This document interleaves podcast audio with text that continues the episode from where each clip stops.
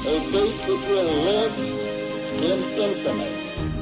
We hold these truths to be self-evident. that all men are created equal. War has at all times called for the fortitude of women. I regard myself as a soldier, though a soldier of peace. The Eagle has landed. Welcome to the Today in History podcast, where you learn about an event that occurred today, August 17th, from history. Today's episode is titled, Foul Balls Batter Unlucky Philadelphia Phillies Fan. On August 17, 1957, Alice Roth experiences what surely is one of the worst days any spectator has had at a Major League Baseball game.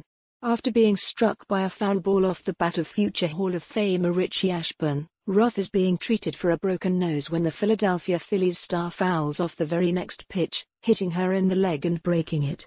The incredibly unlikely incident is unique in baseball history. Roth's husband, Earl, was the Philadelphia Bulletin sports editor, so the couple regularly attended Phillies games.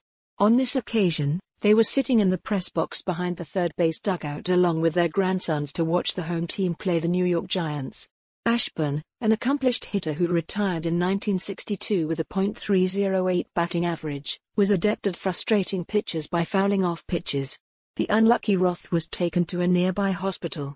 Perhaps to salvage their relationship with the sports editor of a local paper, the Phillies invited Earl Roth and his grandchildren into their clubhouse after the game, giving the kids free tickets and an autographed baseball. Visiting her in the hospital later that day, one of her grandchildren reportedly asked Roth, Grandma, do you think you could go to an Eagles game and get hit in the face with a football? Roth appears to have taken her misfortune in stride, striking up a friendship with Ashburn after he visited her the next day. Ashburn would go down as one of Philadelphia's most beloved sportsmen, following his brilliant on-field career with a broadcasting career that lasted until his death in 1997. He was inducted into the Baseball Hall of Fame in 1995. Roth's son would later become the Phillies bat boy, and Alice Roth continued to attend games. Today's historic event is provided by History.com. You can find a link to the article in the show notes. Help support the podcast by rating us on your favorite podcatcher, or support it on Patreon by visiting patreon.com slash autopod. Thanks, and tune in tomorrow for an all-new episode of Today in History.